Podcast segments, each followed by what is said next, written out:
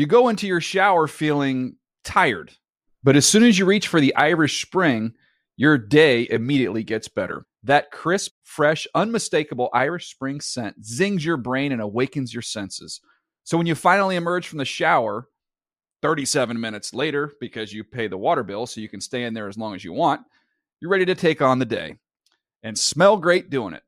Irish Spring Body Wash and Bar Soap. Fresh, green, Irish. Shop now at a store near you. The Around the NFL podcast. Smells like middle-aged spirit. From the Chris Wesseling podcast studio, my name is Gregg Rosenthal.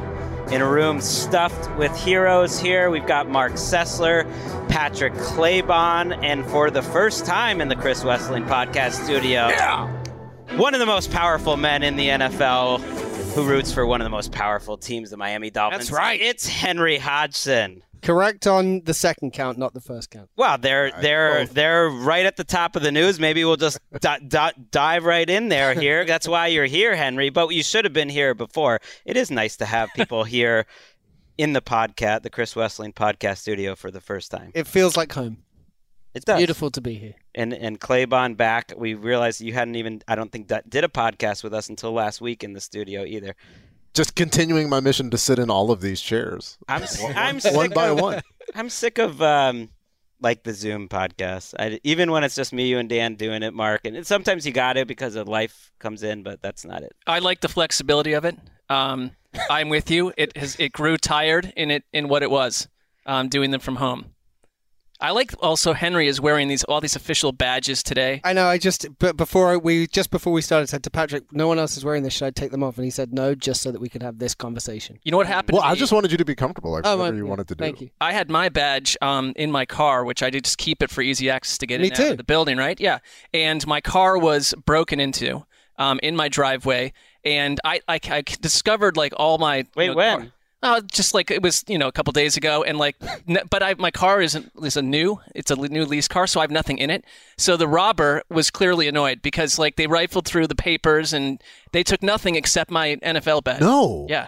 If they would have done this a month ago or before the Super Bowl, that would have been an international incident. Yeah, been a problem right now, and I'm not sure what they're aiming to do now. But if for the show later in the week, or the TV show, if that person shows up in your place, right?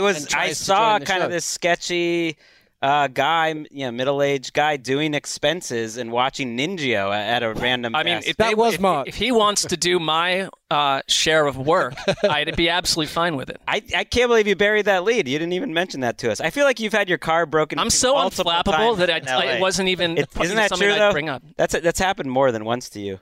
What? Your car getting broken into. No, once. No? Okay. That was you, Henry, right? Wasn't your car broken into? Maybe it was Wes. He left. I've had my car broken into. Yeah, you tweeted about this whole long story. Thing. You had a whole car break-in. Let's not go down that road. But again. You wearing the lanyard, actually, lanyards, I should say, because Henry's got the ID and the close beeping contact thing. Yeah. Beeping thing that shows if you're too close.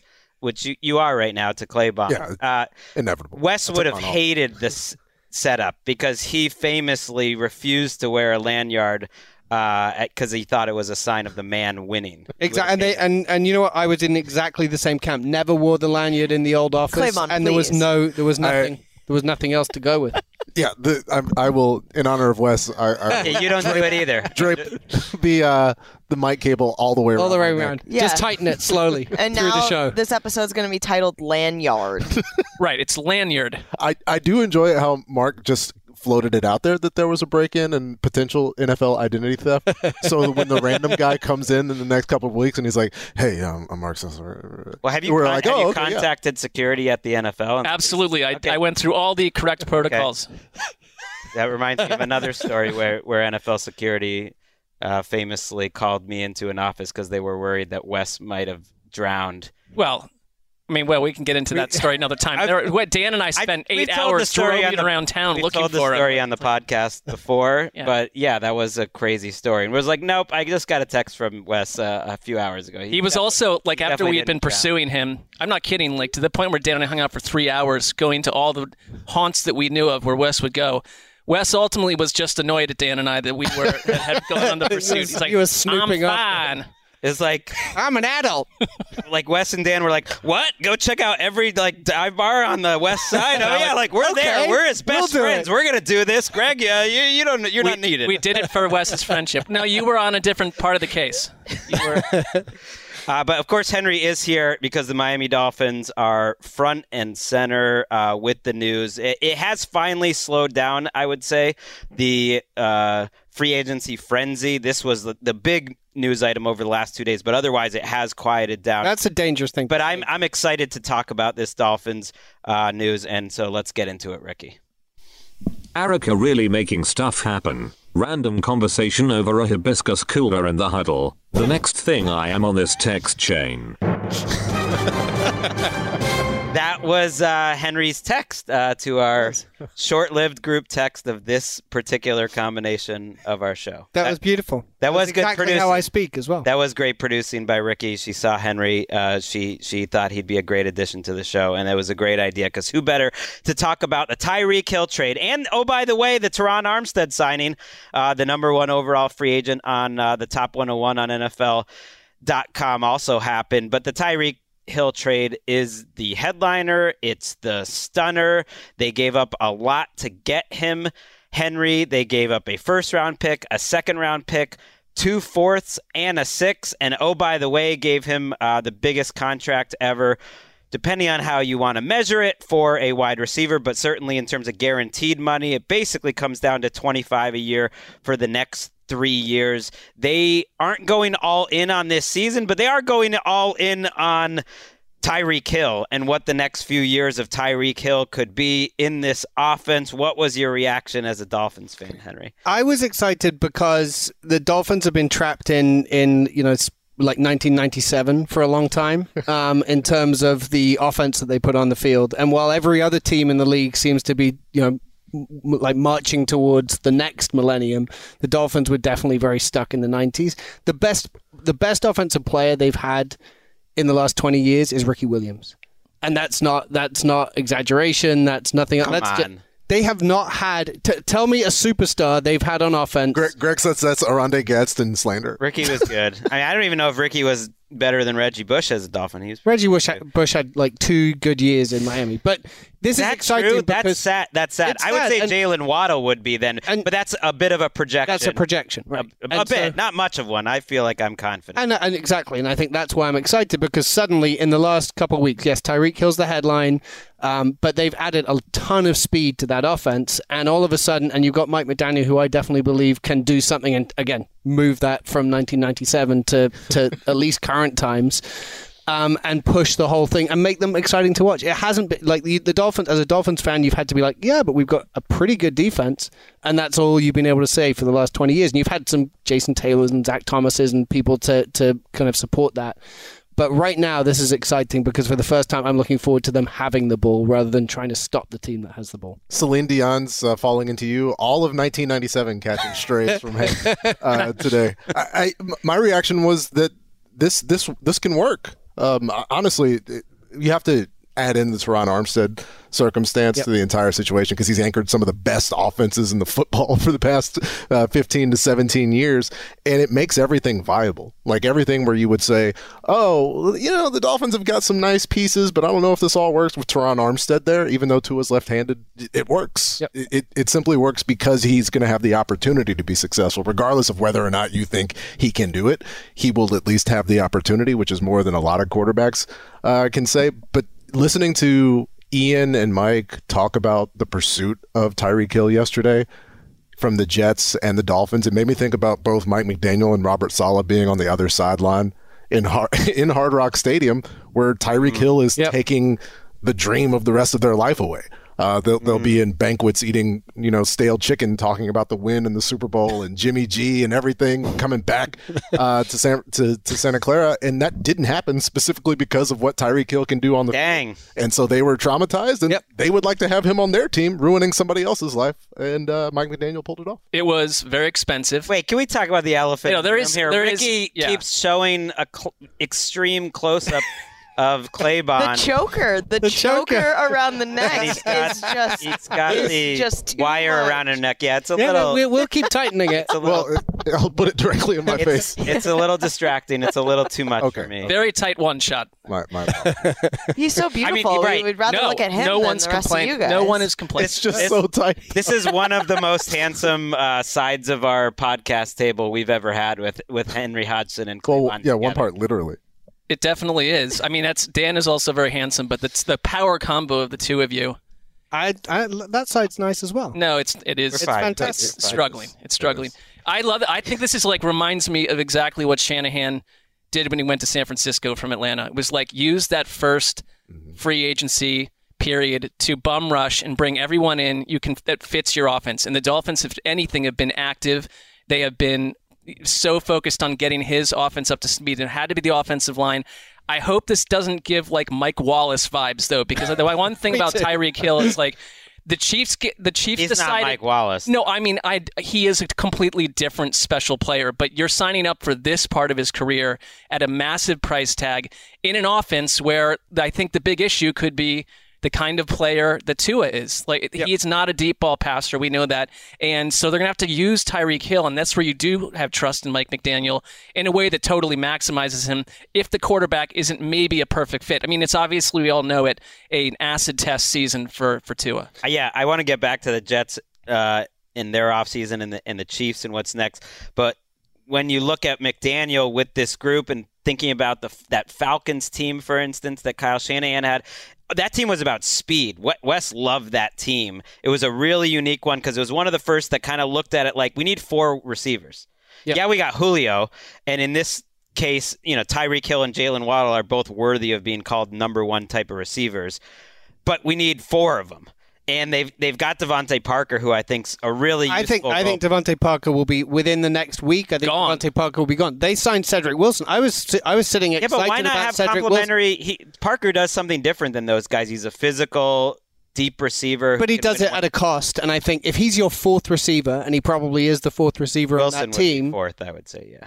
I think you might find Devontae Parker gone, and maybe they draft someone. It's a deep draft for receivers. Maybe they find that role at a cheaper price point. But the thing is, the context on that cost has changed this offseason just a little bit. So it doesn't look as bad as it used to, considering if you look elsewhere in the state, right, in terms of what Christian Kirk or a Zay Jones are really getting. Devontae's not hurting you. Right. The receivers making 8, 9, 10, even Corey Davis's contract to me looks much better this year than it did a year ago. But that Falcons team was all about speed, Taylor Gabriel, Tevin Coleman.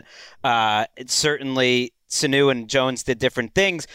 But when McDaniel talked about how Jalen Waddle was going to have a great season at the Combine, he was very clear about it. He's just there's no magic to it. It's just get your extremely talented players the ball as many times as possible. And that was what he was good at doing with Debo in San Francisco and his other playmakers in San Francisco and even the running backs in space in San Francisco. And I think they'll do a good job with Chase Edmonds and Raheem Mostert with that in Miami. You don't necessarily need guys going deep to take advantage of their speed. That was one of the things that Henry Ruggs, was good at in college and was starting to get good at in the pros. You don't need to go deep to take advantage of 4.2 speed. You need to get them the ball in space and have blockers in situations that they can make plays. And Waddle and Tyreek Hill to me are so similar in a lot of ways that I don't know, man. I don't know how you can exactly defend those guys because they both are going to be guys you would love to send to defenders towards. And then you've got Raheem Mostert, you've got Chase Edmonds, who are both some of the faster running backs in the league and who are great at running routes and catching the ball. You've got Mike Gesicki, who's a fast... I like Mike Gesicki. I forgot about him. I think the whole package is great. The elephant in the room is Tua. And can he drive that car or is he going to crash it? And that's the question that needs to be answered over the next Their draft situation, though, an offseason from now is fine. Yep. And so if they needed to make a change, they'd be in actually a really good place. So it kind of, I hate to think about Tua spending another campaign where there are all these sort of whisper ideas of who could replace him, that he dealt with that all last season. Right. Well, he's going to face it this season. Teddy Bridgewater was asked in his press conference, were you told you were going to be the backup? And Teddy was like, I don't want to talk about it. I'm not even saying this as a bit. I don't want to talk about it. He said he did not want to say what Mike McDaniel said to him, because I bet Mike McDaniel said, look, man, if you are clearly the best quarterback on the team at some point, like, you're going to play, we're going to give you that opportunity. Why wouldn't he say that? Right. Why wouldn't anybody say that? Right. Tua is not Baker Mayfield. He's not Carson Wentz. I don't think it matters. I honestly don't think it matters that it's like, oh, this guy came in and he might be better than me, so I'm bad now. I think that's a pointless idea. I think it's completely vapid. I think you're going to get from Tua what you get from Tua in the first place. But no defensive coordinator in America is going to say, oh, well, you know, if Jalen or Tyreek get behind us, then that's okay because Tua can't throw the ball that far. You still have to cover the guys. Right, like, right. You still have to have the people there. And as Hank mentioned, with Raheem Mostert doing what he can do, I think he's still over 5.5 yards a carry for his career. And Edmonds. I love it, Chase Edmonds. If you're backpedaling to have to be concerned about those guys, then you're going to be soft on the edges, and they're going to get you. I love. And any quarterback can throw it wide open. Tuanon got all up in their feelings because I sent a joke out about how the Dolphins are building up this powerhouse for Teddy. That was even before. Oh, I think you believe that. No, it's a joke. I actually, and Henry knows this, I think I'm higher than consensus on Tua, how he's been so far and how he can be as a pro. I always thought he was going to be a bit of a slow burn in terms of the things that he does well are going to take time to develop. Mentally, I think he's going to get better and better. He's already so advanced in terms of going through his progressions, getting the ball out quickly, being decisive. Like, that's what Tua does well, and it doesn't pop off the screen. He's been compared to a Drew Brees, and Drew Brees wasn't popping off the screen early. I'm not saying he's going to get to that, but guys like that, guys like an Alex Smith who have to win a little differently, like, I think it takes them a little time to develop because they're not as talented. He's just not as physically talented, but he is excellent at quick game stuff. Like, I don't need to see anymore. He's already a mid-level-ish starting quarterback because he has a very clear strength, and I think that strength matches up very well with Mike McDaniel. It just happens to be like the same strength that Teddy has, essentially. They're very similar players, and Tua, I think, has a higher ceiling now because we've seen a lot of Teddy, and he might have like a slightly lower floor than Teddy, and you're going to get to see it because I think this offensive line will be better, not because of Terron Armstead only. You got to be as good as like your worst two or three guys because of the coaching. Offensive line, I think, is about coaching, and they've had terrible coaching, and I think the coaching will be better, and I think Tua is really set up to succeed. So calm down, Tuanon. I think you're going to be fine because he's going to be good. I would just support you on that one, Tuanon. Greg is a closet Dolphins fan, has been for many years, was a big Ryan Tannehill supporter. Greg is and a big Brian Flores guy. I thought they were very watchable. Mark enjoyed that 2019 or 2020 Dolphins experience. You were into the Flores team. Yes, I did. At least we know who's calling the plays now. At least I think that matters.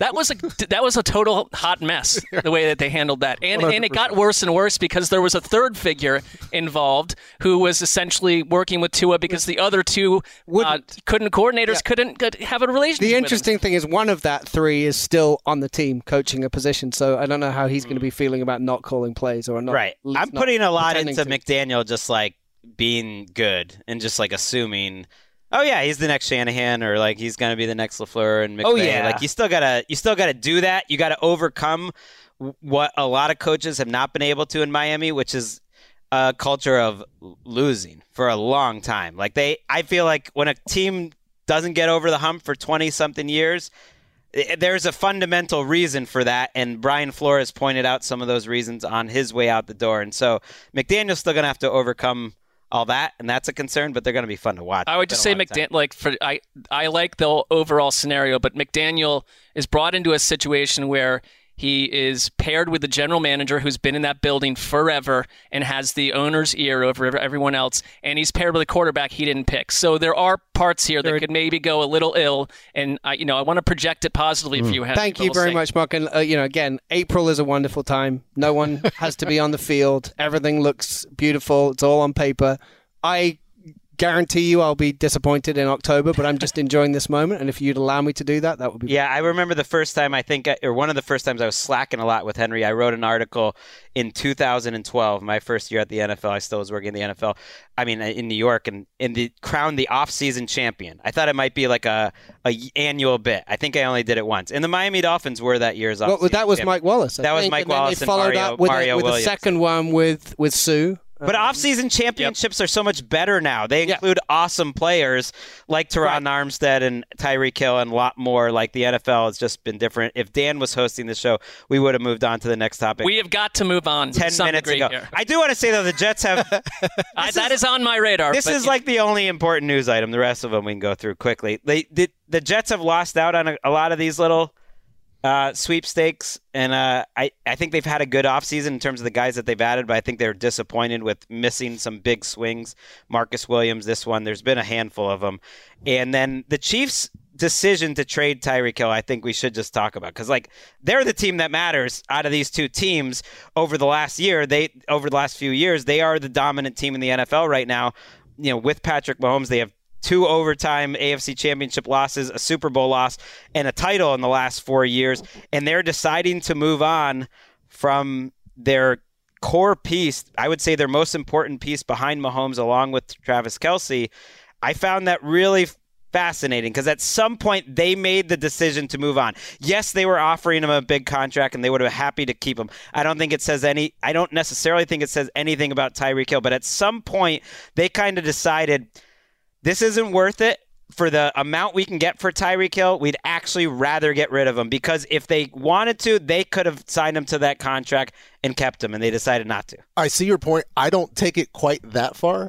I think it's not a global statement on the value of a Tyreek Hill, but you mentioned the amount of success that they've all had together. There's so much tape of the Kansas City Chiefs and Tyreek Hill and Patrick Mahomes. Teams have built their entire roster structure in order to stop this team. I think it could be a case of the Chiefs trying to zig now that everybody else is zagged to deal with that particular offense. And we saw it the way that they covered the Chiefs, the way that they covered Tyreek Hill, perhaps. They thought there might be diminishing returns. That's what's going into it, too. He's getting older, and they got a ton. I thought they got a totally fair value. I think it was a win for the Dolphins, but I thought the Chiefs made sense to me somehow, even though it was getting rid of Tyreek Hill, because of what they got and because of the cap situation. Well, they're banking on Patrick Mahomes working well with whoever's in at wide receiver. That actually has not...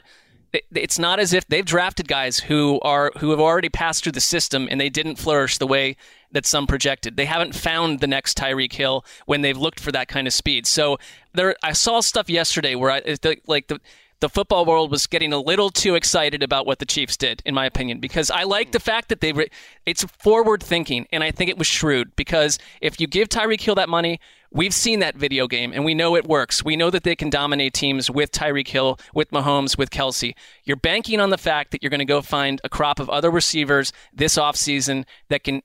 They have to equal what Tyreek Hill gives you. There's other ways to do that. We trust Andy Reid too, but part of me just feels like this was what the Chiefs were. You're taking a major piece out of the puzzle, and good teams rebuild, reload, and they find the next Tyreek Hill. I mean, we've seen the Patriots over the years do this 100 times and sell high on a player.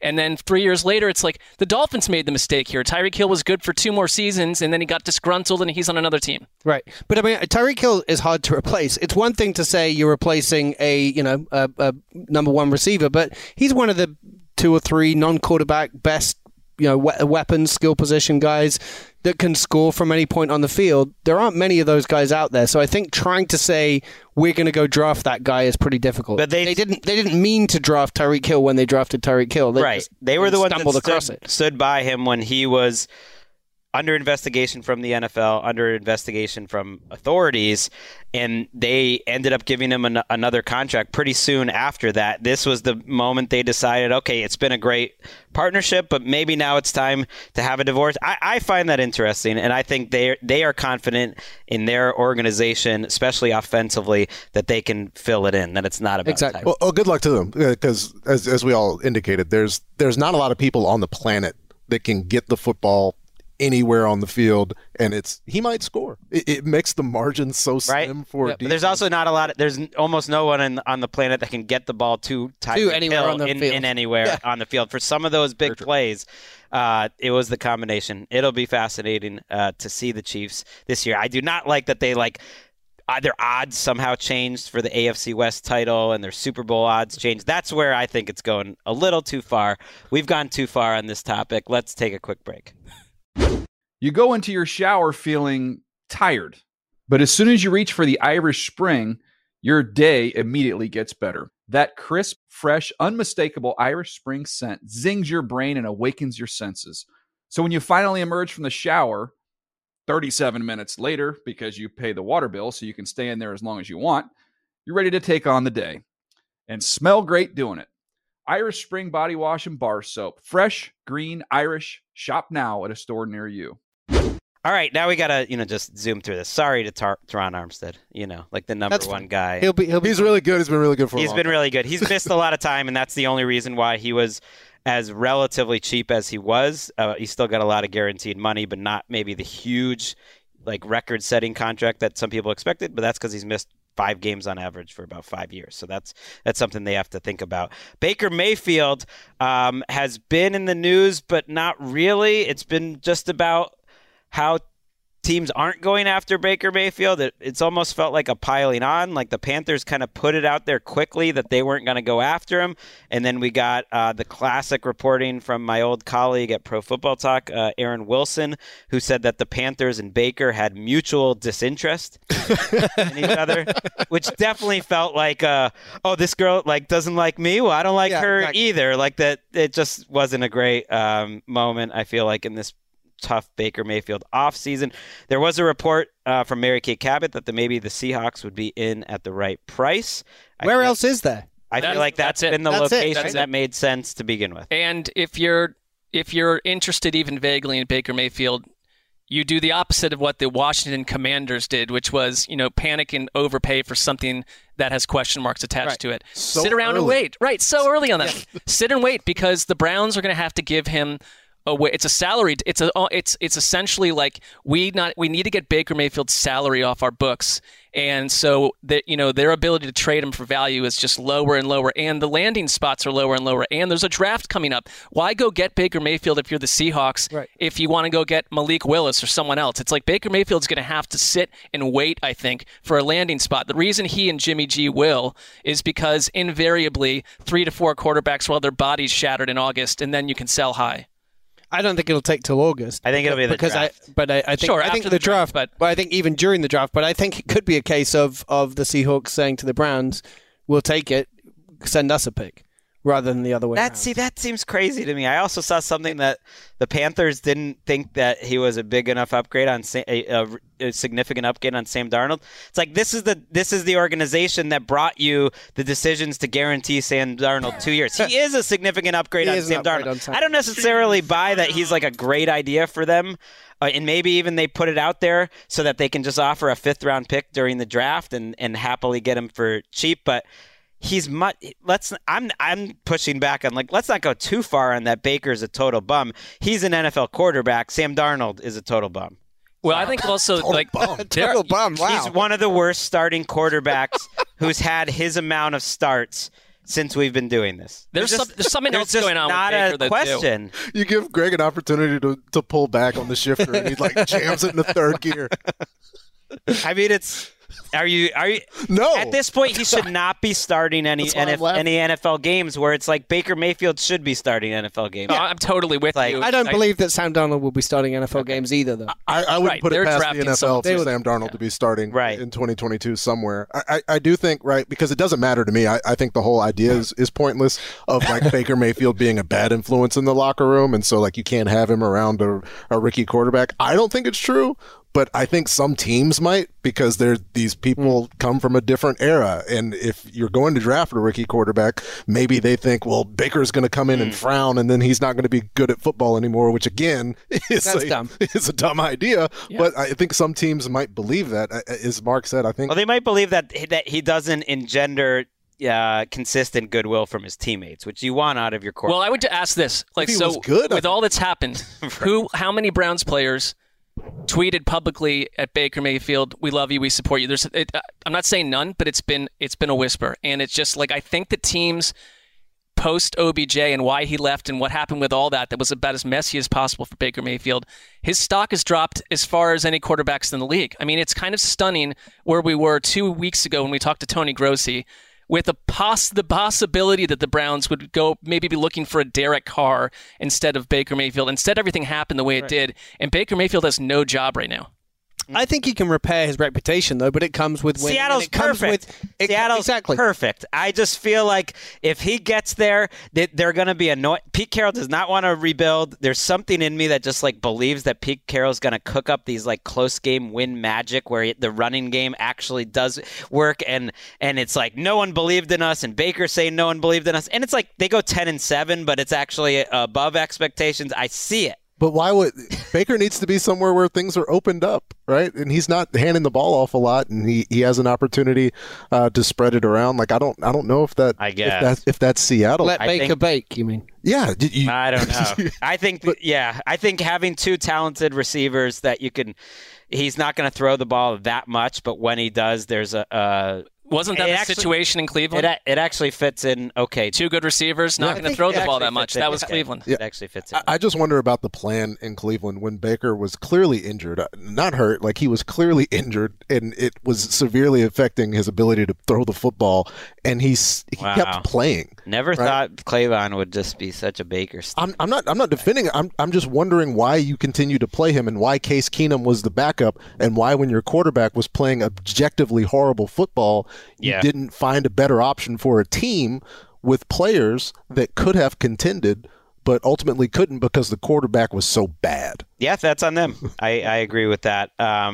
I've been very critical of the Patriots offseason in general. It's just like bringing back all your old favorites, James White and Matthew Slater, who I love, but nothing other than that. But I got to say, all that criticism is over now because Malcolm Butler is back on the Patriots. 2-year deal. One of my favorite players in NFL history, certainly Patriots history, and has had ups and downs in his career, made a lot of money, personal problems, and I'm not even joking here. I am so happy that Malcolm Butler is back with the Patriots that I don't care about the rest.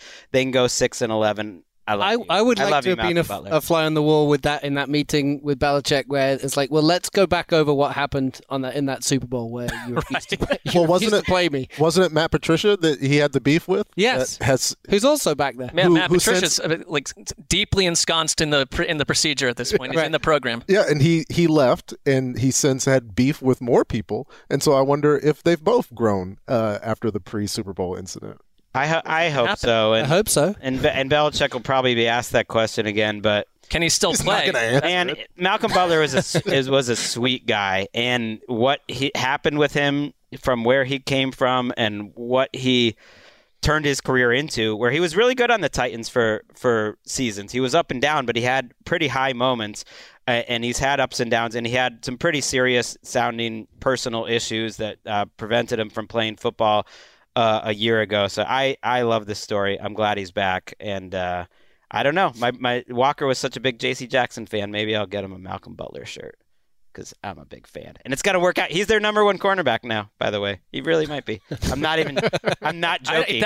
But if I told you in December that would be where we were in middle March, all right, do you think the Patriots have had a good offseason? I think they're going to have – I think they're going to continue to add players because, as I've mentioned on this show, I mean, they gave away Shaq Mason for like a bag of spoons. I found that a head scratcher. That was insane. But I don't know. Their top outside corners are Jalen Mills and Malcolm Butler right now. I think they're going to continue to add a lot of players, and there are a lot of players available. Around 40 guys from the 101 still available, and plenty of other like professionals that are not on the 101. They could also keep giving away players because that seems to be part of the plan. The spoons don't even match either. They're from different sets, and so you just put them in a bag and threw them in the Some camera. Are used. All right, finally in the news, surprising news this morning that a Texas grand jury is considering another charge against Deshaun Watson. This came as a big surprise because Deshaun Watson's lawyer said, quote, the criminal investigations have been completed. So that was plural investigations, said completed, when he released a public statement on this story when the grand jury in Harris County declined to bring charges, and that was now almost 2 weeks ago. We thought that was it. There's been reporting since that the Browns were aware of this.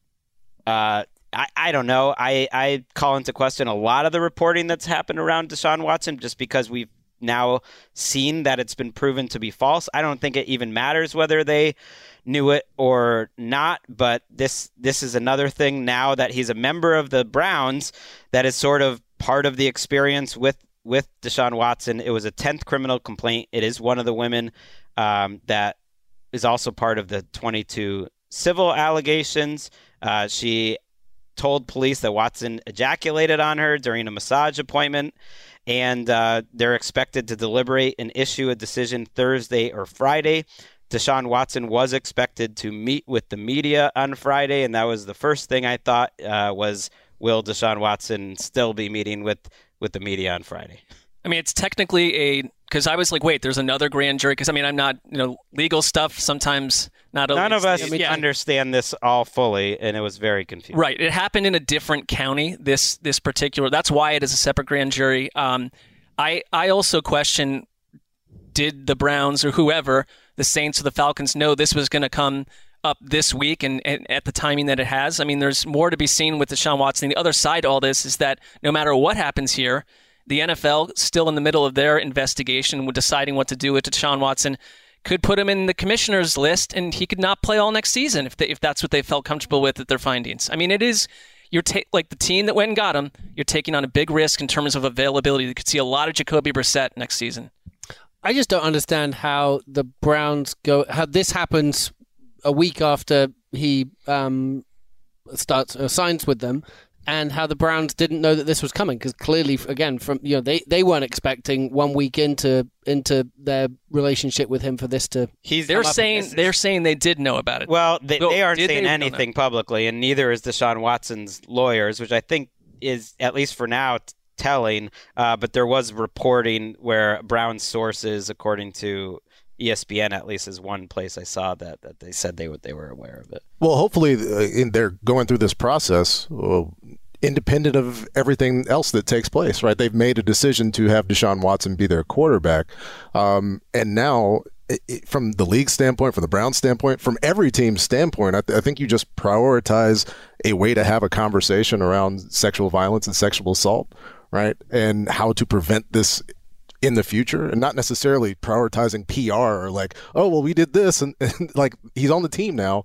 How do you go forward? How do you address this? Well, how do you address it if he is still pushing back as publicly in terms of that he didn't done anything wrong? It's the truth has come out. Yeah, and so that's up to them to determine. Like, and not just it's not just a Browns priority; it should be a league-wide priority. And how do we approach this discussion around sexual violence and sexual assault? Yeah.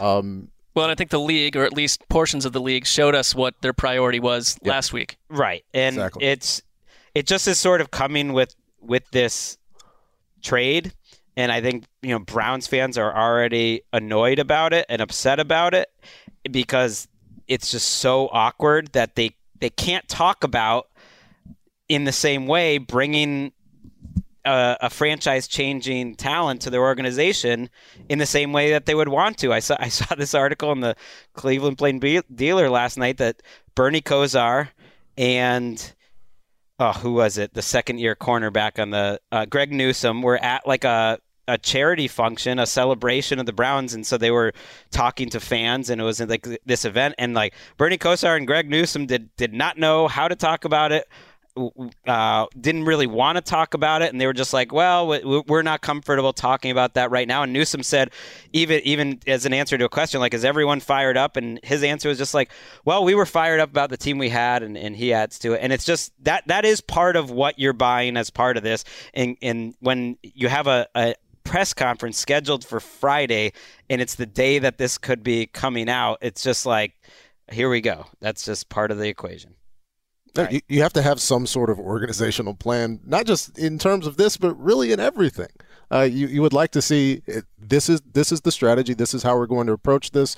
These are the people we're prioritizing in this conversation, and this is the result that we would like to get. But it seems like last minute adjusting to the news of yesterday constantly, and like statements, and that's. Who knows? Right. And believe me, we're sick of talking about it. The next segment on this show is almost directly related to Deshaun Watson. Like it's not like we want to be scolds, and like this is why we got into talking about football, is like we want to talk about this. It's like no, he and the Browns and just the news of the day has given us no choice but to talk about it. I didn't think we would be talking about it today, but before we move on to that segment, which by the way I should have mentioned at the top, Marc and Claiborne titled it "Shit I'm f***ing excited to talk about." So sorry, Ricky. It's a great title. That's where we're going. She shakes her head. We're just gonna have to. She's like an extra 12 minutes. You know what? An extra 24 minutes. An extra 48 minutes. Do we need another break in this show, Erica, or should we just go right to the segment? Let's go to the break. You go into your shower feeling tired, but as soon as you reach for the Irish Spring, your day immediately gets better. That crisp, fresh, unmistakable Irish Spring scent zings your brain and awakens your senses. So when you finally emerge from the shower 37 minutes later, because you pay the water bill so you can stay in there as long as you want, you're ready to take on the day and smell great doing it. Irish Spring body wash and bar soap. Fresh, green, Irish. Shop now at a store near you. All right, I am excited about this segment. I am excited that Marc and Claiborne have entitled it I'm f***ing excited about, because it's been a darker week than it should have been over the last 2 weeks in the NFL, considering that we have gotten the best trade tsunami in NFL history years after the original trade tsunami. It really arrived en masse. The NFL is now matching the NBA trade for trade in terms of big-time players. It makes NFL Now more entertaining. It makes these podcasts more entertaining. It makes my life better. And so I've been excited about that. And it also makes looking ahead to the 2022 season more exciting, because now we can start thinking about these teams. So we wanted to get off all the doom and gloom and get to like what's going to bring us joy, what we're going to be f***ing excited about. Let's start with Henry. How about you? Okay, I'll tell you some I'm fucking excited about, Greg. And I know that we started the show talking about this Dolphins high-powered offense, but I'm going to continue, and we don't need to dwell on it because we already did, but I am fucking excited to watch that Dolphins offense, how it's going to be able to attack the field, how Mike McDaniel, this guy who, they had a round of introductions of free agents last week, and they referred to him as a mastermind, a genius, a mega brain or something like that. How he's going to use all these new pieces to attack the field, to attack teams. And just to, again, I started with this, but just to make the team exciting to watch. It's been like, punishment of some kind. Like on Sunday, I get excited about watching football. What about that game where Brian Flores, I think, had, cooked up 7 pick sixes against Jared? That's exciting, but I like it when that happens with the ball. That's kind of more easy to predict. What about Ryan Fitzpatrick, running off the field with someone shirtless on his back? No, it's just like, piggyback on him as they beat the Patriots. It's fun, but those are moments that you've pulled out because those are actually like high points. I'm talking about just like on a consistent basis being like, oh, wow, they've got the ball. I'm excited to watch this, rather than I'll probably just make a cup of coffee. What about the game-winning touchdown from Cleo Lemon to Gregg Cameron? I know all of these things. I know about those moments. What are we attempting to do? Henry's not going to come around on this. Hank wants blowouts. I'm trying to get excited about shit. Hank would like to just tweet through a blowout. Like, think about like Lamar blowing out the Dolphins. No, he's right. Offense is more fun. He would like to not be worried about the outcome of the game at all and just enjoy watching football. I agree with like the basic football fans feeling that offense is more exciting, more points is more exciting, more points, more rules that make more points is great, and I've never gotten sick of that. So I can imagine as a Dolphins fan, it's been a tough couple of months. What are you excited about, Claiborne? I'm excited about some of these edge rushers changing spots and getting to places where they can affect the quarterback. I love the Buffalo Bills and Von Miller. I like it when older players generate excitement in new fan bases, especially after Matt Ryan catches a whole bunch of shade, and it's like, we're all older than Matt Ryan. Like, what are you saying about all of us?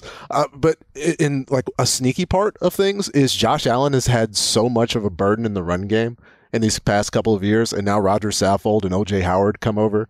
And I think they can impact the game. Brian Daboll leaves. I think the Bills will be able to run the ball. And like, sorry, Hank. I wish they had gotten Shady McKissic, but well, they got Duke Johnson. I like McKissic more, but they needed to do something there, so that worked. Yeah, and it puts a team that has been a contender in a different light.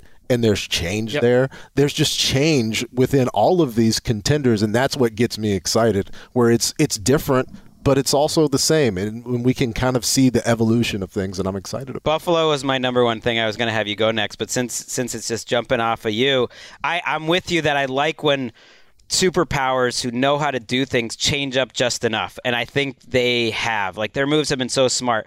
Jamison Crowder replacing Cole Beasley, love it. You give Isaiah McKenzie some money, like that. Saffold with the run game. You mentioned Vaughn. I like Duke Johnson. I like, as much as Brian Daboll was great, and they'll probably miss him, I just am excited to see a slightly different version of this Bills offense with these new pieces and Josh Allen. Like, what is next for him? I guess I'm stuck on those two playoff games being like two best games I've ever seen from a quarterback, and what's going to be next and what they do. So this Bills team, I think, has just been so smart with how they are trying to stay at the top, because they really have been at the top now for a few years. And going into the season, to me, they are the AFC favorites. As good as the rest of the AFC looks and as exciting as it is, and the AFC East, I think, will be better than it's been in a while. Like, to me, the Bills are the favorites, and I'm excited about the moves that they mixed it up. Gabriel Davis stepping up, too. Yeah, the Dolphins adding Tyreek Hill and in general, like, believing in their coach and everything you talked about, makes that division much more interesting than it was a season ago. I mean, it's just sort of a trash heap for most of last year. And the Bills are, I mean, I agree with you guys both. I'm excited about the Bills, even as a Dolphins fan, because that's a fun team to watch. And again, it's supposed to be fun. People will not expect much from the Patriots now, which I like. That's where they've generally done their best work. I'm also excited about the Okie Doke from the Pittsburgh Steelers, who have somehow mind-tricked the entire planet into thinking that they're okay with Mitchell Trubisky starting all of the games in 2022. I like that a lot. There's got to be another chip to fall there. What do you think it is? Malik Willis or a rookie? I think it's a rookie. It's not it's not Mitchell Trubisky for all of 2022. I think it's a rookie. I totally think they have to be. You'd be crazy to think that you're going to satisfy your fan base with the current plan. Wasn't it Mitchell Trubisky? Wasn't Mike Glennon, thought he was the Bears quarterback, was at the Bears draft party being celebrated as Mitchell Trubisky got drafted? Bingo. Isn't that going to happen again now with Mitchell Trubisky at the Steelers draft party when they draft? Don't go to these parties if you're these guys. Don't go to a party. The difference is the Bears gave Mike Glennon $17 million for absolutely no reason. What do you got, Mark? Well, I know. Some of the shit that we're fucking excited about is like generally positive, but I do think that there is one more chapter of immense potential drama at the quarterback position, and I'm not going to let this go until I hear otherwise, and it would have to come through a massive new contract, which I don't think the Arizona Cardinals are convinced they need to give Kyler Murray right now. And I'm just saying, if you get to that part where these sides cannot hang together, because Kyler Murray, even just during this show, tweeted out saying basically, I've done nothing but give my all to the Cardinals and will continue to do that. I'm not really too worried about my future as a Cardinal, saying that he would just let his agent handle all the money thing. That's cool. Does that really quell anything for me? Not at all. I think this is a massive holdout potential right here, and maybe a... You're looking forward to that? Kind of. Yeah. Well, that was... Kind of. It's like the last chapter to the most mad offseason of time. It was actually going to be some more shit I was f***ing excited about, Mark, because I think next... we've... You don't have to lead like Aaron Rodgers, so Russell Wilson, those stories have now ended, and that was like stuff that had been building up over the last 12, 18 months. We're into a new round. I think you've hit Kyler. I think Lamar Jackson is coming up to be a free agent next year. I think there's going to be a whole nother round of people who are going to be dissatisfied, disgruntled, and we're going to spend, I know this annoys you, but we're going to spend the next 12 months talking about where they end up or what their futures might hold. But it's an exciting time. But the difference with Kyler and Lamar or any of those other ones is Kyler's already put out a statement that essentially I read as, I won't play without a new contract. And this is a team that's seemingly put out some bad stuff about Kyler. And yeah, it's very confusing. I don't know where it goes, though, because I just can't imagine. But it's going to go somewhere ugly. I think. At least we know the Cardinals have made an offer to Kyler Murray, and there's been some response there. I don't even know if the Ravens have made an offer to Lamar. No, there was a report, or actually, I think they said it publicly. The reporting was it was close to 35 a year, and that the Ravens have said, we've been waiting for Lamar to engage, and when Lamar really wants to engage, he will. And doesn't he have no agent? If you're waiting for him to engage and you've made an offer, then the answer was no. Then he's already engaged with the offer. He seems pretty chill about it. It's just weird. It's weird for the team to imply that Lamar is like sitting there playing Call of Duty or Elden Ring or something. That's, and he's Murray. Like leaving That's them. Murray that they imply is always playing video games. But it's like he really is though. I followed it on Instagram, and he is playing a lot. It's like we'll engage at Lamar's pace. So if you've made an offer and he doesn't like it, then that's what else is negotiation. Yeah. Well, the conventional make another offer. The behind the scenes belief, and I don't know how anyone can really get this information because Lamar's representing himself, but the belief, at least from Jason Lockenfor at CBS, who's usually tied in with the Ravens, is that Lamar wants to play it out. That at least he sees that as a really viable option. And I totally get that. I think it's very risky, but he's going to make $19 million this year, which is way more than he's made in his any other year. Certainly, it's certainly enough to live off for the rest of your life, and you want to make money. But if you believe in yourself like Lamar Jackson does, he thinks that going the Kirk Cousins route, getting to the tag, maybe even doing the tag twice, which, by the way, is going to be about the same guaranteed money for 2 years as you're going to get in your first 2 years of a long-term deal, is the way to go, because the only way to have the most power and most money that any quarterback has ever had in the history of football will be to go that route. I mean, Kirk Cousins has like $200 million. Right, like, Cousins is the example because he's kind of gotten there. He's made as much or more money than almost any quarterback in the last 7 years, and that's Kirk Cousins. Imagine you do that if you're Lamar. Yeah. If Eric DeCosta would like to prevent that, then he could probably make a better offer. Right, he could. I think what you're saying, and I think it's fair, is that the Ravens might look at that and be like, bet. Like, okay, we'll do that. And we'll just like, isn't it different, though, than like the obviously the Josh Allen situation where the organization is totally hell-bent on re-signing him at all? It's like, this doesn't get me excited about. This is not the stuff that gives me joy, though, contract. Sorry. Really? All right. Well, sorry.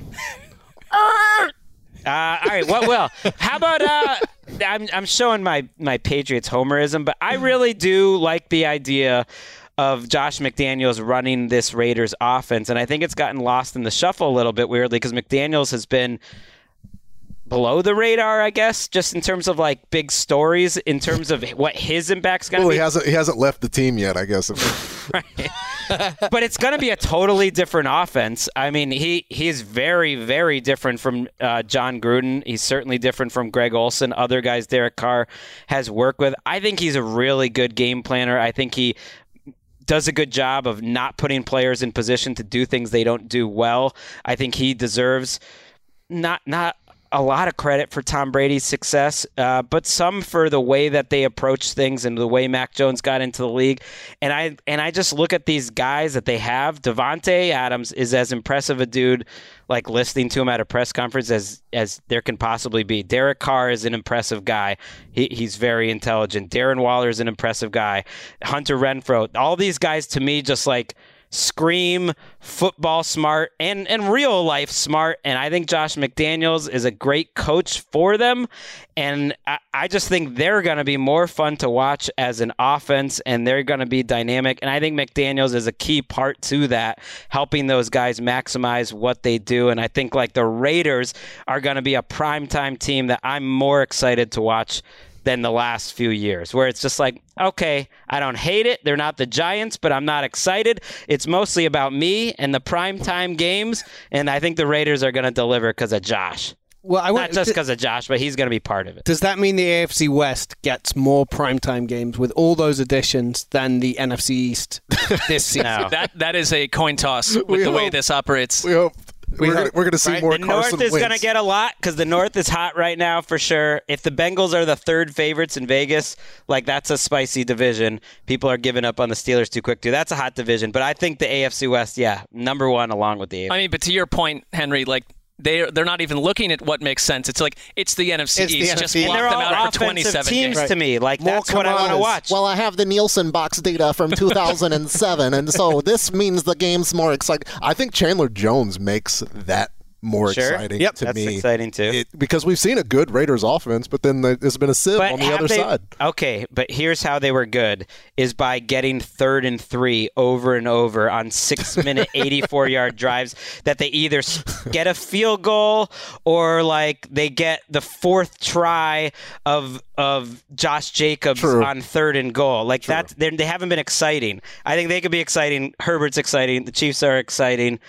Who am I forgetting? And the Broncos have Russell Wilson. Like, that's offense. I mean, the Broncos have Russell Wilson and Nathaniel Hackett, which I think is he was going to be one of mine, because it's like that this could go really, really well, but you're also in the AFC West, and all these AFC West teams have to go play the NFC West. So it's going to be Russell Wilson with his new team versus all his old friends and foes and former team, which I love. Good. I think Nathaniel Hackett, as much as I find him totally delightful whenever he speaks, I also want to see how does he respond, because he seems like such a almost childlike, bubbly individual.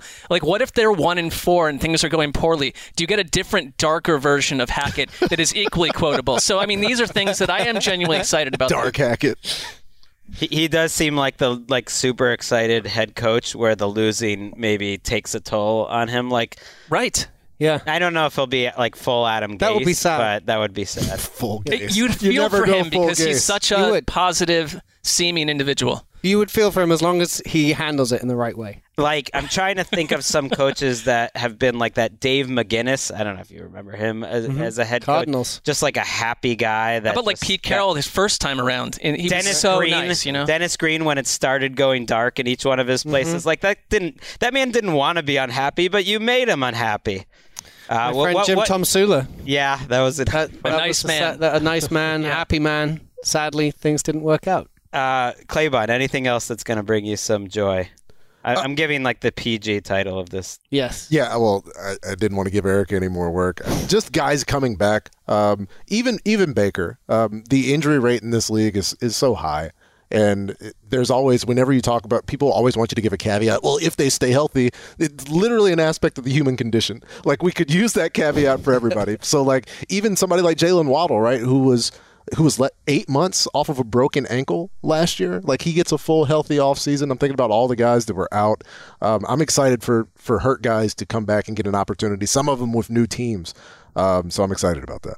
I'm going to throw out the second-year quarterbacks just generally. Like, that, this was as hyped up a draft class of quarterbacks as there'd been in a while. And as rookies, you know, maybe they didn't get everyone as excited as you thought you would be, other than Mac Jones, who I think probably overperformed in terms of expectations. But I'm excited about year two Mac Jones. I think Mac Jones can get better. Justin Fields is a name, and the Bears are a team that we just haven't said in 2 months. Like, I'm cautious. I'm nervous a little bit about the offensive staff and the talent that they have around them, but I'm excited to watch Justin Fields play a full season of football, and especially after that Urban Meyer story the last week, I'm excited to watch Trevor Lawrence play with like a legitimate head coach. These were guys we were thrilled about. They should be better in this next season. It's a league fully about quarterbacks, and like I am excited about that. I am also piggybacking on that, excited that there's no group of young men that have to operate at the behest of Urban Meyer this year. Yes, right. Anywhere on earth. Nowhere. Right. Like, it's like, oh, guess what? You might perform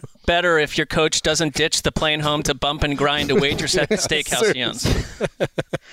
Possible. All right. I think that was a lot of things. Do we have any? I've got one more if I can, Greg. Yeah, I am very excited. Mark's got a lot highlighted, actually, so I wanted to rip through it. There must be some group think going on here, because I had some that you also mentioned. Okay. So, well, I'll throw one more out there. Sorry, Mark, to jump into yours.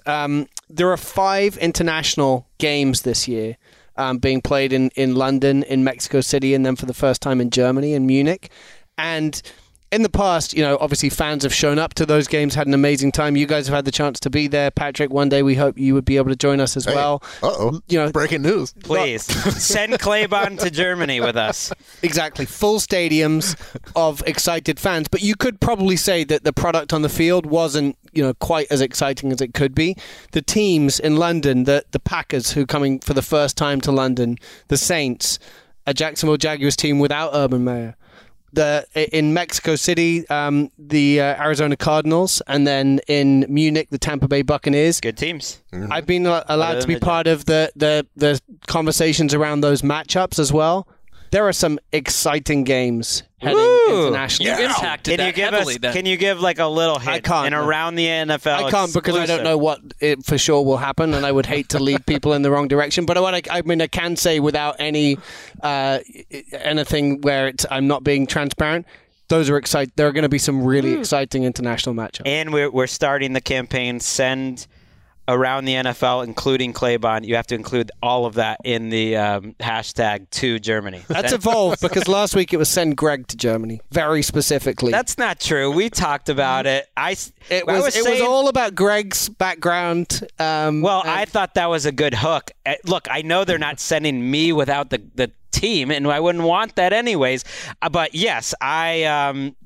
am a first-generation German descendant. So my family was there for hundreds of years. It really is a connection here. You said you and Wes had family back in Germany. The name Sessler is German and comes from Sesselberg. And there's a place called Wesseling. Right. There's a place called... Exactly. Maybe we could do a live show from Wesseling. I feel like... That's a great idea. Let's do all this. And before we go, though, I do want, Marc, you to... do the one about Ewan McGregor that is in orange highlighter. We didn't stray. Gregg, that is green, by the way. I know you were a bit colorblind. Color is green, but I appreciate that. I'm colorblind. Because you send out these Instagram stories, a lot of Ewan McGregor, a lot of Nicole Kidman. I want to hear what you're excited about. I think Ewan McGregor is one of the... For me, he is like my top one or two or three actors ever.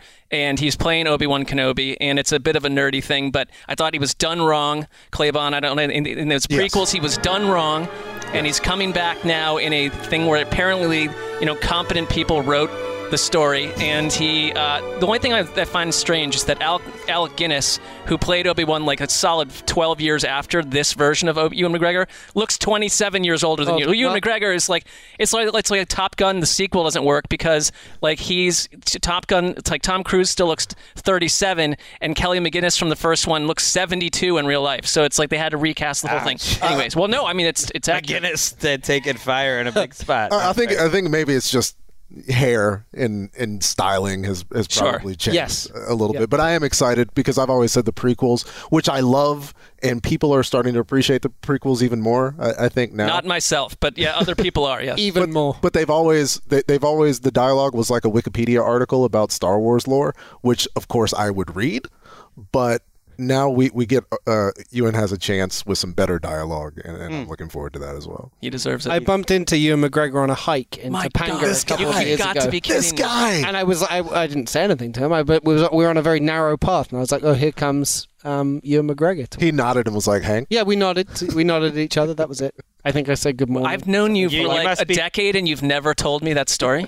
I mean, it's not a very good story. It is an excellent story. Really? It's like my favorite thing you've ever told me. Okay.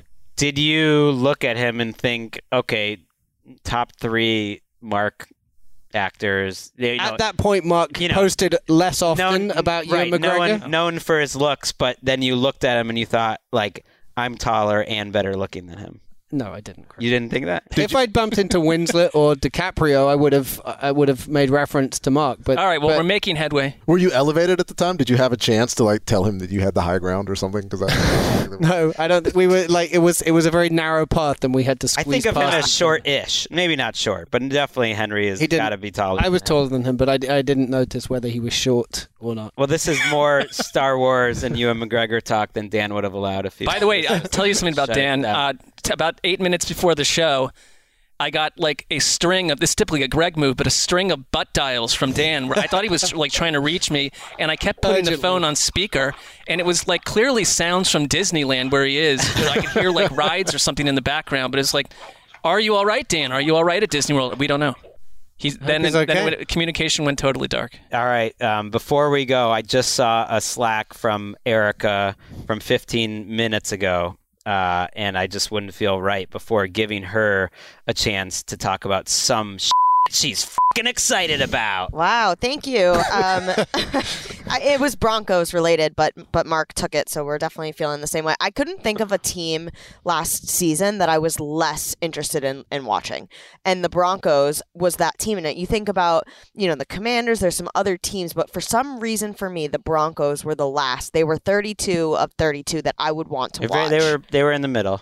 I mean, I had a certain interest in them. I loved all, their receiving core and everything. I just could not get behind it with the quarterbacks and the Fangio experience and everything. So I'm really excited to watch them this year with Russell Wilson, like Marc said, with a new head coach and experience. We're not dealing with the quarterback shuffle, and like to really see this team become interesting. Yeah.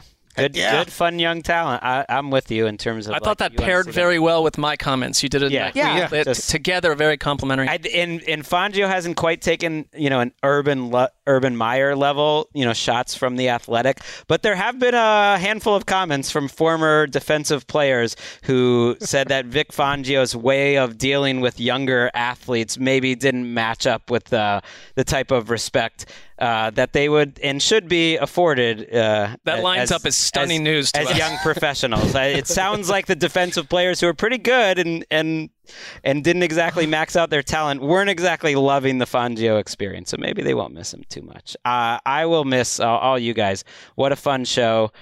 Sorry for making you beep out all that work there, Erica. No, it's cool. It was a fun segment. But I think we're going to be bringing back shit we're fucking excited to talk about one more time. We do have the Around the NFL broadcast on Friday. Check that out. It's going to be Mark, Colleen, and I. And that's on NFL Network, I believe, at 3 p.m. Eastern, noon Pacific. And there's some re-airs, unless gigantic news blows up the show like it did a week ago. Then you don't get the re-airs. People did not see our incredible final E and F block segments. That's true. Really? Broadcast. Well, yeah, the lost. We were 40 minutes into our show when the Deshaun Watson news broke, and that's fine. I don't know if they were our best work, to be honest. No, it dragged. It wasn't a great episode. They can't be all home runs. They really can't. This was fun though. This was one of our best. Heck yeah. We miss Dan. He will be back on Monday. Until then, this has been a thin slice of heaven. For Marc Sessler, Handsome Hank, Patrick Claiborne, see you Monday. Please heed that call. Shout out to you, Shark.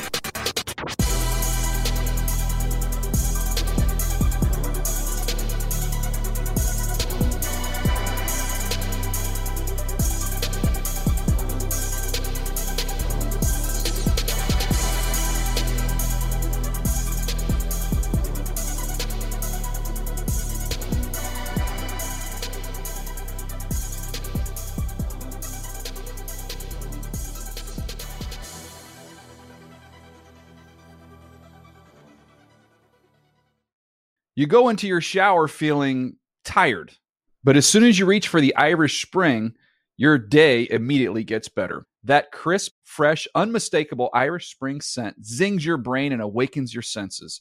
So when you finally emerge from the shower 37 minutes later, because you pay the water bill so you can stay in there as long as you want, you're ready to take on the day and smell great doing it. Irish Spring Body Wash and Bar Soap. Fresh, green, Irish. Shop now at a store near you.